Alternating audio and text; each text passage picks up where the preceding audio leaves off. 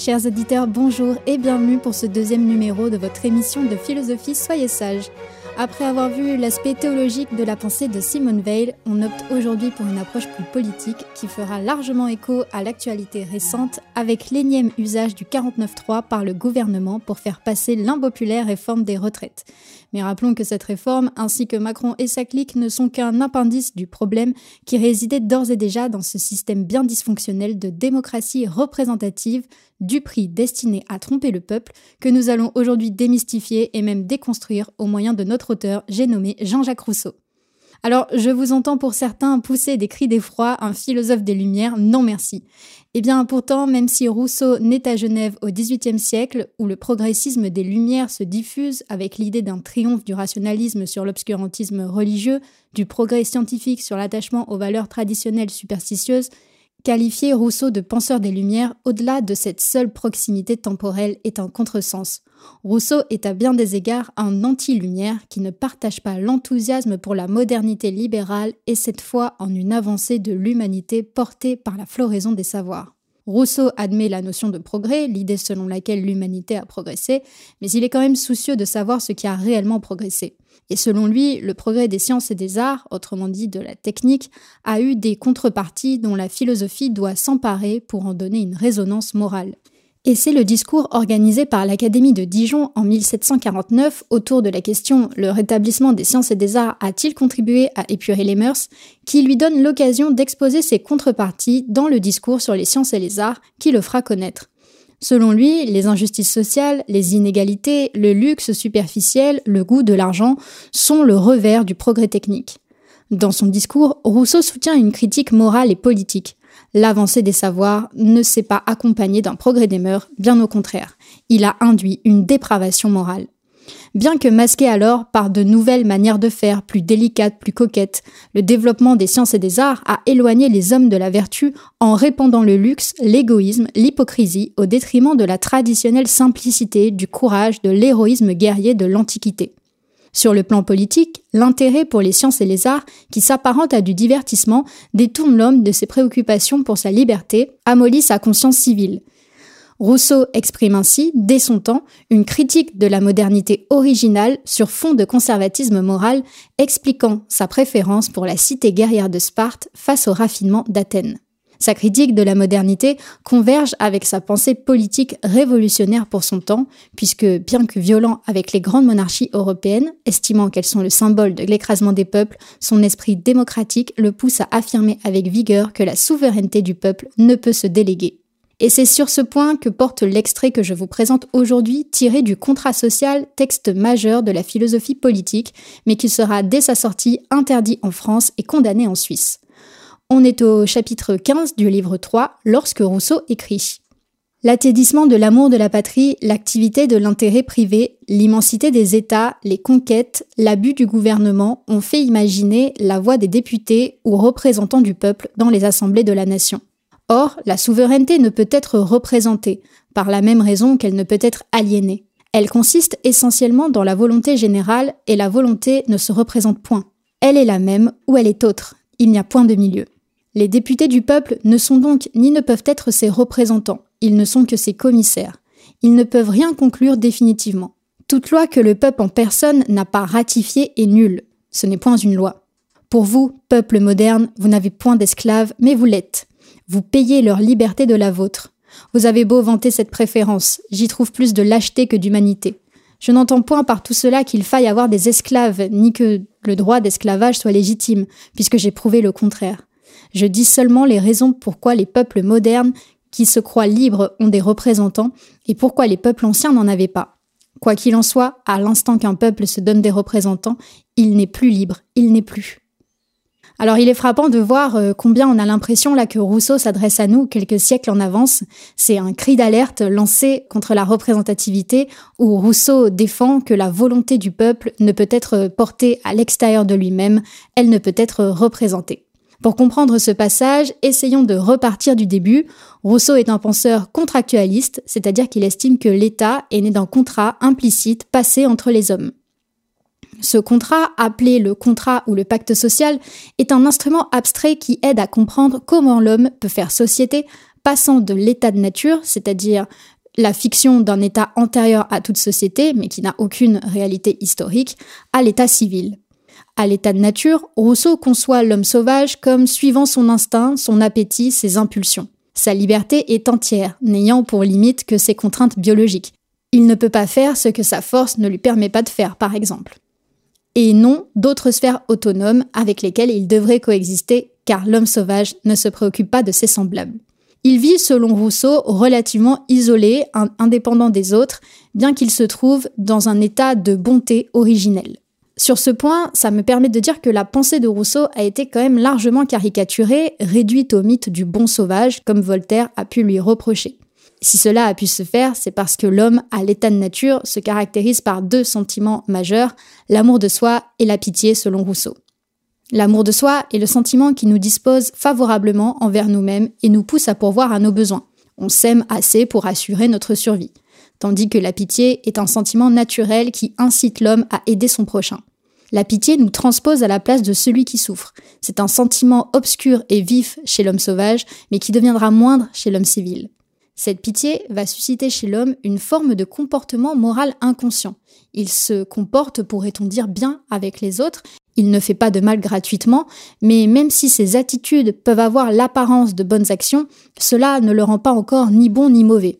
En effet, pour que son comportement soit moral, il faudrait que l'homme sauvage puisse avoir connaissance du bien et du mal, savoir quelles en sont les exigences, ce qui est une vertu, un vice, une action moralement bonne. Or, à ce stade, il ne le sait pas encore. À l'état de nature, l'homme n'a pas les connaissances nécessaires pour lui permettre de porter un jugement de valeur sur son action. Il vit simplement dans un état d'innocence qui le rend compassionnel naturellement. À ce temps encore, il n'a pas été perverti par l'individualisme social. Cela n'adviendra qu'à l'état civil, au moment du pacte social où la nature humaine change. Rousseau, par ailleurs, nomme perfectibilité cette capacité que l'homme a de se changer lui-même. Il faut partir du principe qu'il n'y a pas de nature humaine immuable, l'homme est au contraire un être perfectible qui a modifié sa nature en entrant en société. Rousseau reconnaît ainsi chez l'homme la disposition à échapper à ses déterminismes naturels.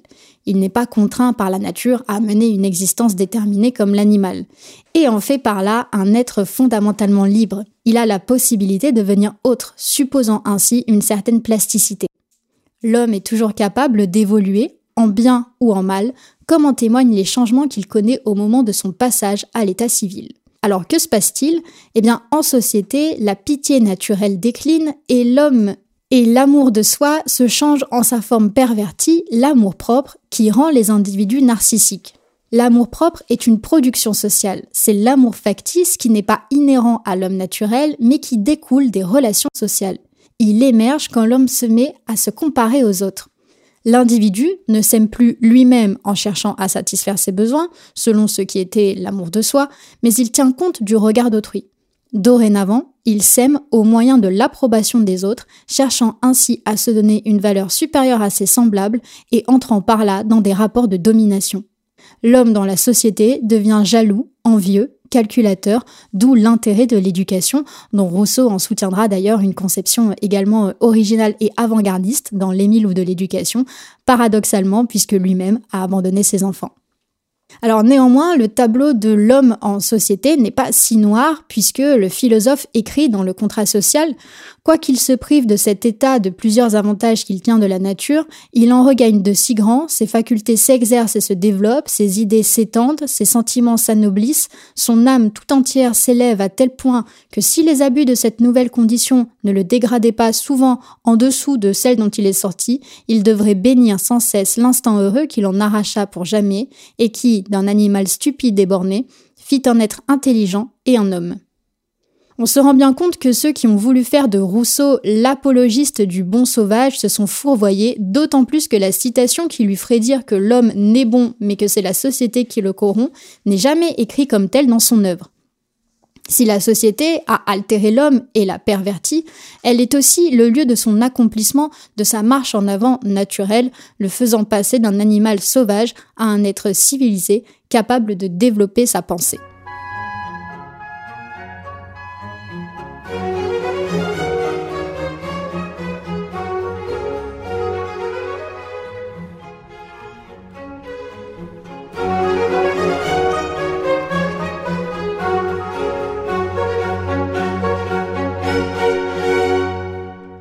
La préoccupation politique de Rousseau porte sur les conditions de légitimité du contrat social. Quand l'homme passe à l'état civil, sûrement par souci de sécurité, de rarification des ressources, il en vient à devoir s'associer aux autres, on fait face à un problème. Il faut trouver une forme d'association qui, bien qu'elle soumette les hommes à un pouvoir politique, leur permette de conserver leur liberté naturelle. Rousseau cherche à savoir à quelles conditions l'homme peut-il accepter de renoncer à son indépendance de l'état de nature. Il faut d'abord exclure la possibilité d'un pouvoir incarné par une personne, car si le pouvoir est personnel, s'il est aux mains d'un seul individu, cela produit des rapports de domination qui portent atteinte à la liberté. Il faut donc trouver une forme de dépendance capable de conserver la liberté. Un pouvoir politique impersonnel, de sorte qu'aucun ne soit contraint à obéir à un autre et que, pour reprendre les termes de Rousseau, chacun se donnant à tous ne se donne à personne. Ce pouvoir politique impersonnel se manifeste pour Rousseau dans la loi qui doit, selon lui, devenir l'expression de ce qu'il appelle la volonté générale. La volonté générale n'est pas la somme des volontés particulières, mais l'ensemble des volontés que chacun exprime en tant qu'il est consulté sur un sujet d'intérêt général, autrement dit, l'ensemble des volontés qui tiennent compte du bien commun. Mais pour qu'un tel intérêt existe, il faut qu'à l'origine, tout le monde aliène une quantité égale de liberté et que chacun cède la même part de liberté que les autres à l'association. L'égalité est la condition de l'idée d'un commun. Rousseau tient vraiment à la construction d'un pouvoir collectif à égalité, de sorte qu'aucun des membres ne puisse vouloir dominer les autres. Rousseau, par ailleurs, se montrera vigilant quant à cette idée d'égalité politique qui reste à l'état de chimère sans la diminution des inégalités socio-économiques. Il proposera d'ailleurs un certain nombre de réformes économiques destinées à contrebalancer les classes dominantes, suivant ce qu'il écrit d'ailleurs dans le projet de constitution de la Corse. Il faut que tout le monde vive et que personne ne s'enrichisse. C'est là le principe fondamental de la prospérité de la nation. Donc pour que la loi devienne l'expression de la volonté générale, il faut concrètement que les citoyens participent à l'élaboration de celle-ci. Pour le philosophe, je le cite, la puissance législative appartient au peuple et ne peut appartenir qu'à lui. Autrement dit, écrit-il encore, le peuple soumis aux lois en doit être l'auteur. Fin de citation, car c'est la seule manière que les citoyens consentent à y obéir sans avoir l'impression de renoncer à leur liberté. Rousseau a cette intuition euh, géniale que, pour reprendre ces termes, l'obéissance à la loi qu'on s'est prescrite est liberté. Je fais une petite parenthèse là sur la notion de liberté en philosophie. Celle-ci est prise entre deux étaux. D'un côté, si on pense une définition négative de la liberté au sens d'absence de contrainte, faire tout ce que l'on veut, eh bien on finit esclave de ses désirs. Ce n'est donc pas satisfaisant et de l'autre, si on pense des contraintes, des limites qui nous seraient imposées depuis l'extérieur, eh bien ce n'est pas non plus satisfaisant car on ne peut pas s'estimer libre. Si quelqu'un m'oblige à faire quelque chose, je ne peux pas me dire libre. Donc pour penser une définition positive de la liberté, eh bien il faut prendre la solution rousseauiste, être libre, c'est obéir à ses propres règles, aux lois fixées par notre propre volonté. Donc pour accepter le pacte social qui conduit à s'associer tout en restant libre, parce que même si la liberté change de nature, passant d'une liberté naturelle illimitée à une liberté civile qui intègre celle des autres, le citoyen n'y renonce pas tant qu'il participe à l'élaboration de ces lois. C'est ce qui fait que Rousseau est hostile à l'idée de représentation. Tant qu'on est représenté, on ne peut pas être libre, puisque on délègue notre pouvoir de décision à autrui. Nous ne sommes plus autonomes, suivant l'étymologie grecque du terme autonomos, c'est-à-dire nous ne sommes plus à nous-mêmes notre propre loi. Rien ne nous assure par ailleurs que la volonté des représentants soit fidèle à la volonté générale, ou comme l'écrit le philosophe, le peuple ne peut avoir des représentants parce qu'il lui est impossible de s'assurer qu'ils ne subsidieront point leur volonté aux siennes. C'est donc une des thèses majeures du contrat social dont l'écho résonne aujourd'hui plus que jamais, la souveraineté du peuple ne peut être représentée. Rousseau anticipe l'escroquerie qui se présente et qui persiste encore aujourd'hui. La démocratie représentative est une contradiction dans les termes. Mais comment le philosophe pense-t-il alors dans les faits l'instauration de ce régime où le peuple voterait ses propres lois? Pour Rousseau, le seul régime légitime auquel le contrat social réserve le nom de république, res publica, la chose du peuple, est celui où le peuple peut se constituer en assemblée et ratifier les lois. Or, si le peuple souverain détient le pouvoir législatif, le pouvoir exécutif, lui, doit être mis aux mains d'un gouvernement strictement subordonné au peuple qui prendrait la forme d'une aristocratie élective pour appliquer les lois à des cas particuliers.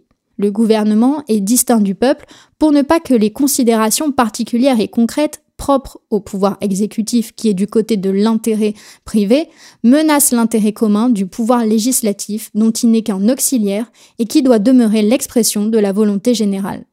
Pour s'en assurer, Rousseau pense la présence d'un législateur, un sage instituteur, qui ressemble à un homme providentiel capable d'accompagner le peuple dans sa délibération. Le législateur, cette figure qui apparaît comme quelque peu mythique chez Rousseau, éduque les volontés, sert de guide au corps social et donne au peuple les moyens de faire des lois justes. Rousseau met donc en place tout un agencement institutionnel pour que la démocratie, l'idée selon laquelle la souveraineté appartient au peuple, soit possible. Mais Rousseau n'est pas un idéaliste. Il sait que le gouvernement, bien que soumis au peuple souverain, tentera d'abuser de son pouvoir et d'usurper celui du peuple. Le pouvoir exécutif contient en germe sa dégénérescence despotique. C'est la pente inéluctable de tout gouvernement qui rompt alors le contrat social. C'est ce que Rousseau appelle la mort du corps politique. Le philosophe est pris dans cette tension qu'il résout difficilement au sujet des moyens mis en œuvre pour brider la tendance du gouvernement à s'affranchir de son statut d'organe périphérique. C'est pourquoi Rousseau nous dit qu'en démocratie, je le cite, le citoyen doit s'armer de force et de constance et dire chaque jour de sa vie, au fond de son cœur, ce que disait un vertueux palatin dans la diète de Pologne, mieux vaut la liberté et les dangers que la paix qui rend esclave. Ce qu'il faut retenir en tout cas de l'idéal rousseauiste, c'est que la souveraineté ne s'exerce pas sur le peuple, mais par le peuple et de façon absolue. La radicalité de sa pensée, à la fois dans la dénonciation du progressisme et de notre mode de gouvernance actuel, 30 ans avant la Révolution française, l'avait à l'époque condamné socialement. Aujourd'hui, elle est indispensable pour comprendre que le citoyen se croit vivre dans une démocratie de laquelle il est pourtant complètement absent. On a endormi sa conscience politique en lui martelant l'idée qu'il vivait dans une démocratie, alors même que la représentation retire au peuple sa souveraineté. C'était pourtant très clair à l'esprit des inspirateurs de la Révolution française. L'abbé Sieyès, qui était l'un d'eux, se prononce en faveur du gouvernement représentatif tout en rejetant la démocratie dans son discours du 7 septembre 1789. Les citoyens, déclare-t-il, qui se nomment des représentants renoncent et doivent renoncer à faire eux-mêmes la loi. Ils n'ont pas de volonté particulière à imposer. S'ils dictaient des volontés, la France ne serait plus cet État représentatif, ce serait un État démocratique. Le peuple, je le répète, dans un pays qui n'est pas une démocratie et la France ne saurait l'être, le peuple ne peut parler et ne peut agir que par ses représentants. En espérant, chers auditeurs, vous avoir donné une image plus fidèle de la pensée de Rousseau que ce que la postérité aura bien voulu en retenir, je vous remercie pour votre écoute et vous dis à très bientôt.